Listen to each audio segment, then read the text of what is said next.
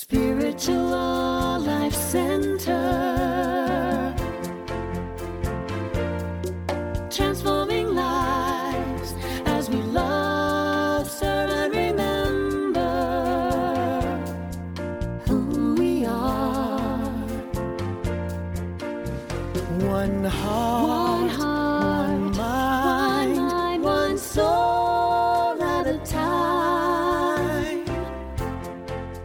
greet you in the name of all that is good, all that is sacred, and in the warm and loving energy of this community, Spiritual Life Center. If you're joining us for the first time, we especially want to welcome you because we know that you are not here by accident. You're here by divine appointment. Thank you for joining us on your unique path today, and we hope you enjoy this special message from this past Sunday's service.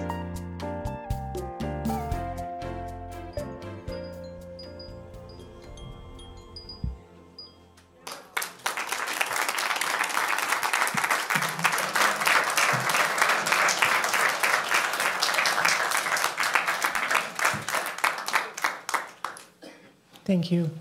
Thank you. Ring the bell, bell of change, ring the bell of peace. You know, the honor of standing here speaking to you brings advantages and disadvantages. The disadvantages is that when I'm thinking about my topics, I'm called to self reflection and then I have to look at my stuff. The advantage and the gift is is that I'm called to self-reflection and I have to look at my stuff. so it was the other day when I was feeling pressed to be somewhere by a certain time and I found myself at a stoplight behind three other cars, none of whom seemed to have the courtesy to be needing to turn right on red. I think they were actually going straight. So naturally, I had also hit that light, and it was the one right up here at El Camino where I had to wait for the whole sequence of the lights to go through all the different lanes, right? Until it rotated, back to our lane.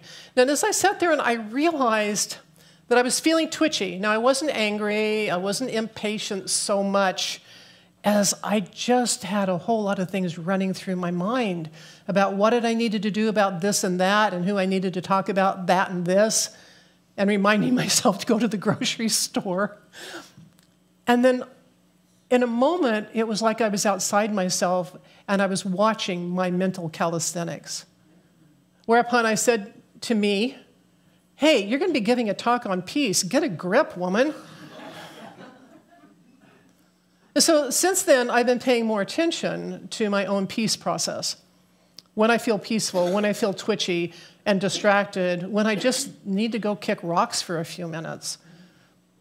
And I started to more consciously seeking to set my chaotic, chaotic thinking aside until it was appropriate to be using those thoughts more constructively. Did I get it perfectly? No, I didn't get it perfect. And then I began to notice that a lot of people, I mean, it seemed like a lot, were walking up to me and telling me how busy I was, and I didn't have time to talk to them. and I was like, no, I'm okay. I'm really not wound up about having five special services in the next month. I'm just winding myself up because, well, I guess I could. I know none of you have ever done that. I'm just making my own confession here. You know, we all say we want peace in our lives.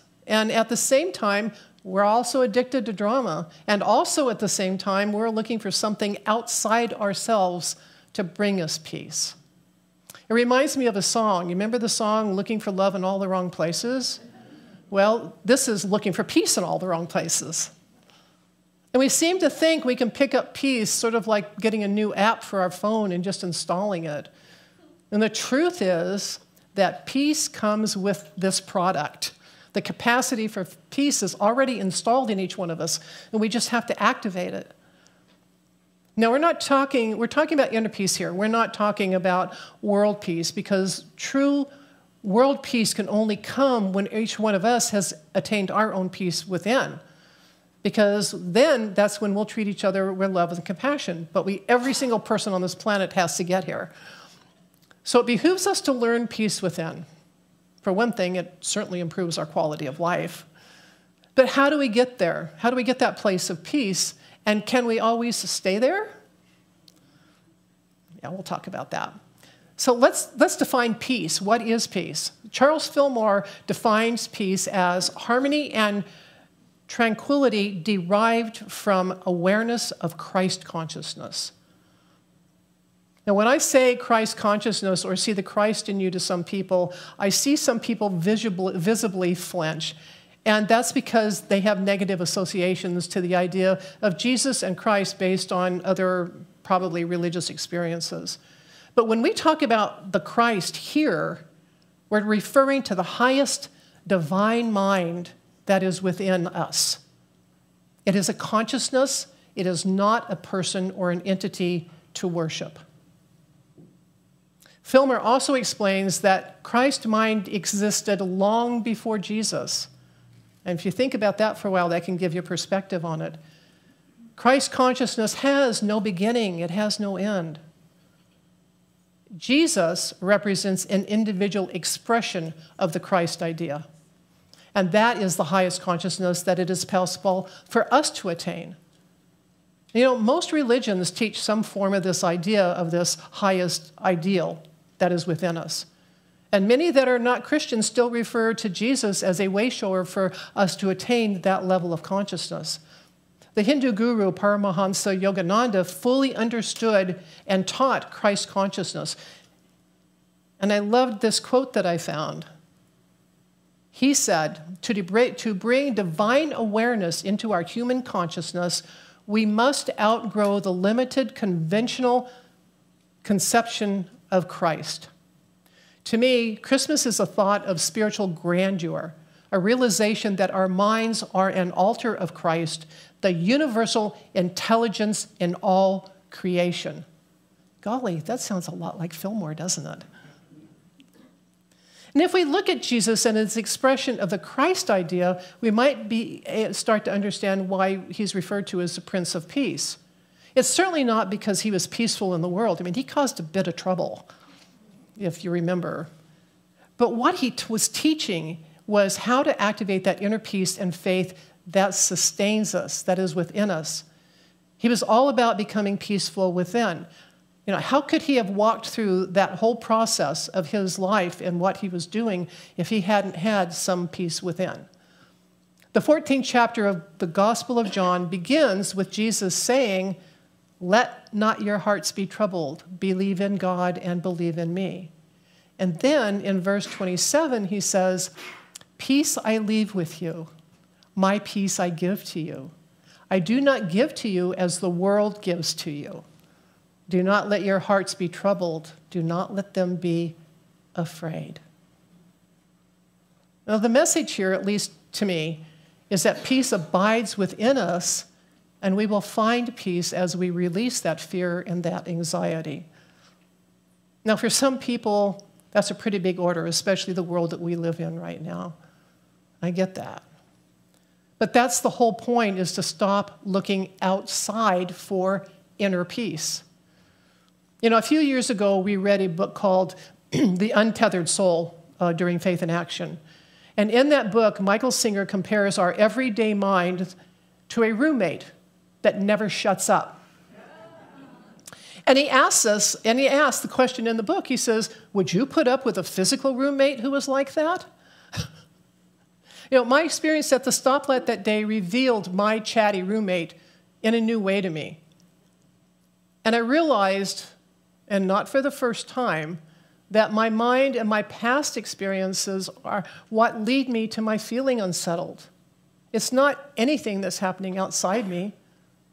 So, what is the path to peace? The first part is to become sensitive to how you're feeling. What if you paid attention to when you felt twitchy or uncomfortable, or simply considered what you were thinking about in that very moment? And then maybe you would have an inner conversation with that loquacious roommate who lives in your head.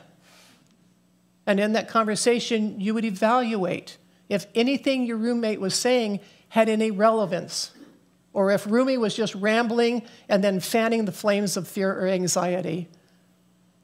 And perhaps there would be a moment, well, oh well, That's not necessary or helpful right now. Hey, Roomie, could you just please shut the heck up for a while? Be aware of how you feel asking Roomie to back off.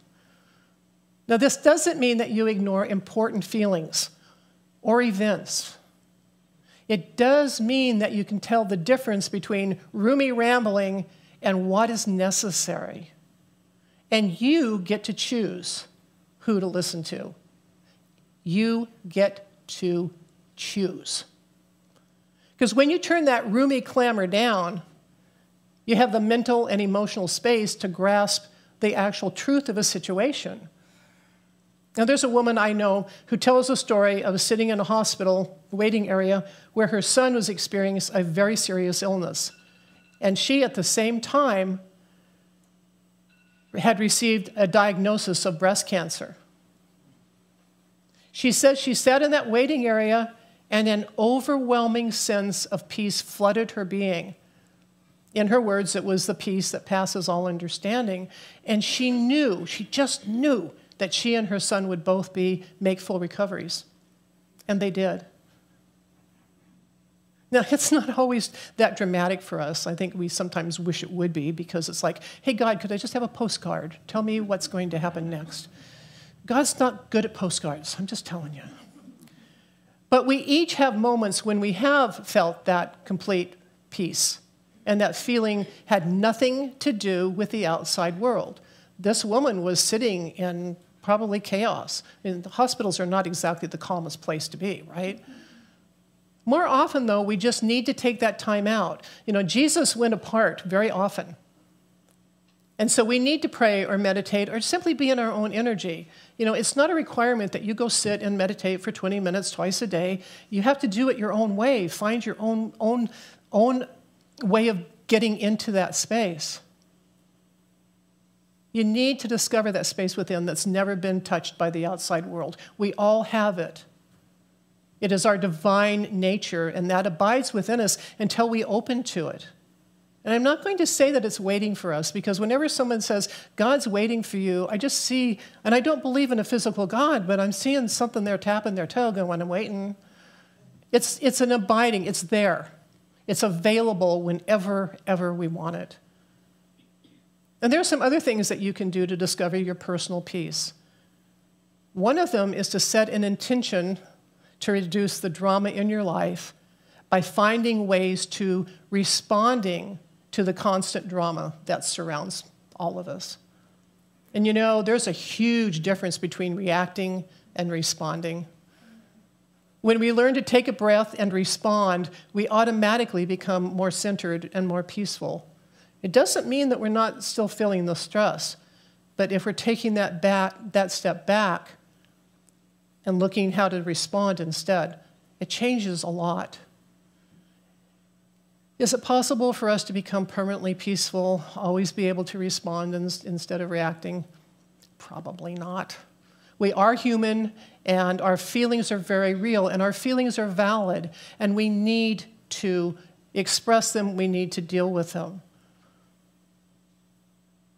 But it is in knowing that situations are transient, while truth never changes, that leads us to better balance and separate ourselves from the fear and anxiety and then connect ourselves to peace. Another thing that you can do is collect memories of peace.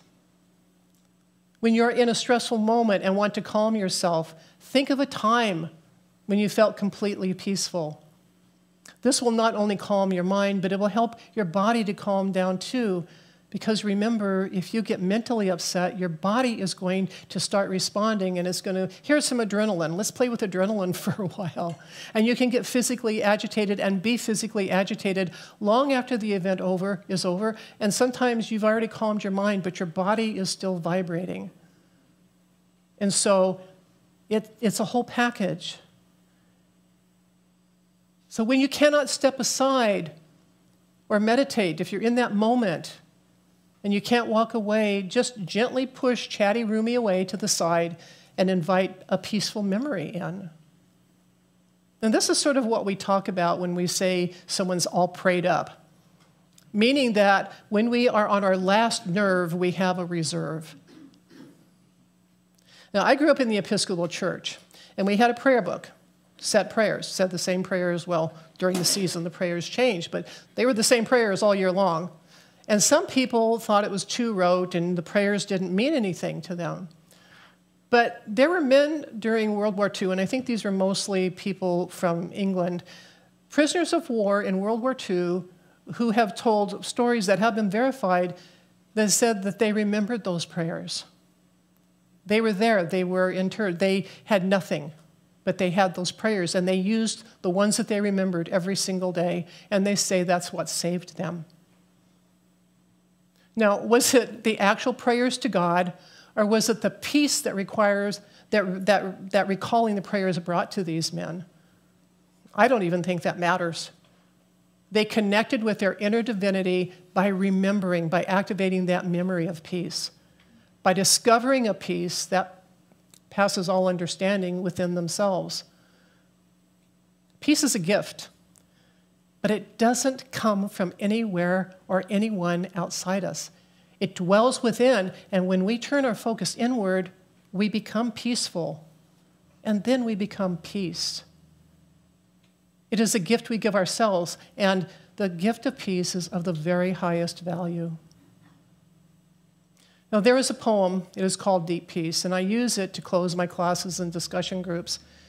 It is a very shortened version of a more modern, uh, a very shortened, more modern version of a poem uh, written in 1895 called Under a Dark Star by Scottish writer Fiona MacLeod, MacLeod. And I want to share this with you to give you some more peaceful memories of peaceful moments.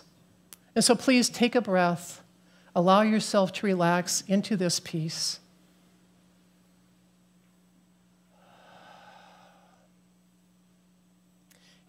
Deep peace I breathe into you, O weariness, here.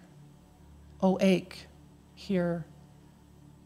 Deep peace, a soft white dove to you deep peace, a quiet rain to you, deep peace, an ebbing wave to you, deep peace, red wind of the east from you, deep peace, gray wind of the west to you, deep peace, dark wind of the north from you, deep peace, blue wind of the south to you. Deep peace, pure red of the flame to you. Deep peace, pure white of the moon to you. Deep peace, pure green of the grass to you. Deep peace, pure brown of the earth to you. Deep peace, pure gray of the dew to you. Deep peace, pure blue of the sky to you. Deep peace of the flowing air to you. Deep peace of the quiet earth to you. Deep peace of the sleeping stones to you. Deep peace of the yellow shepherd to you. Deep peace of the wandering shepherdess to you Deep peace of the flock of stars to you. Deep peace from the Son of Peace to you. Deep peace from the heart of Mary to you. And from Bridget of the Mantle. Deep peace, deep peace. And with the kindness too of the haughty Father, peace. In the name of the three who are one, peace. And by the will of the King of the elements, peace. Peace.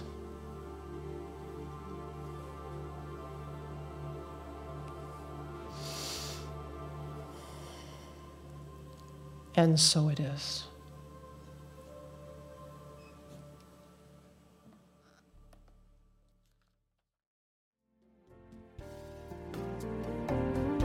We are grateful for the opportunity to share with you today and hope you've taken something from this Sunday's message. If you'd like to hear more from Spiritual Life Center, be sure to click subscribe on the podcast platform you're listening from. You can find out more about our community on our website at www.slcworld.org. We look forward to being a part of your continued spiritual journey. Wherever you are, God is, and all is well. Spiritual Life Center.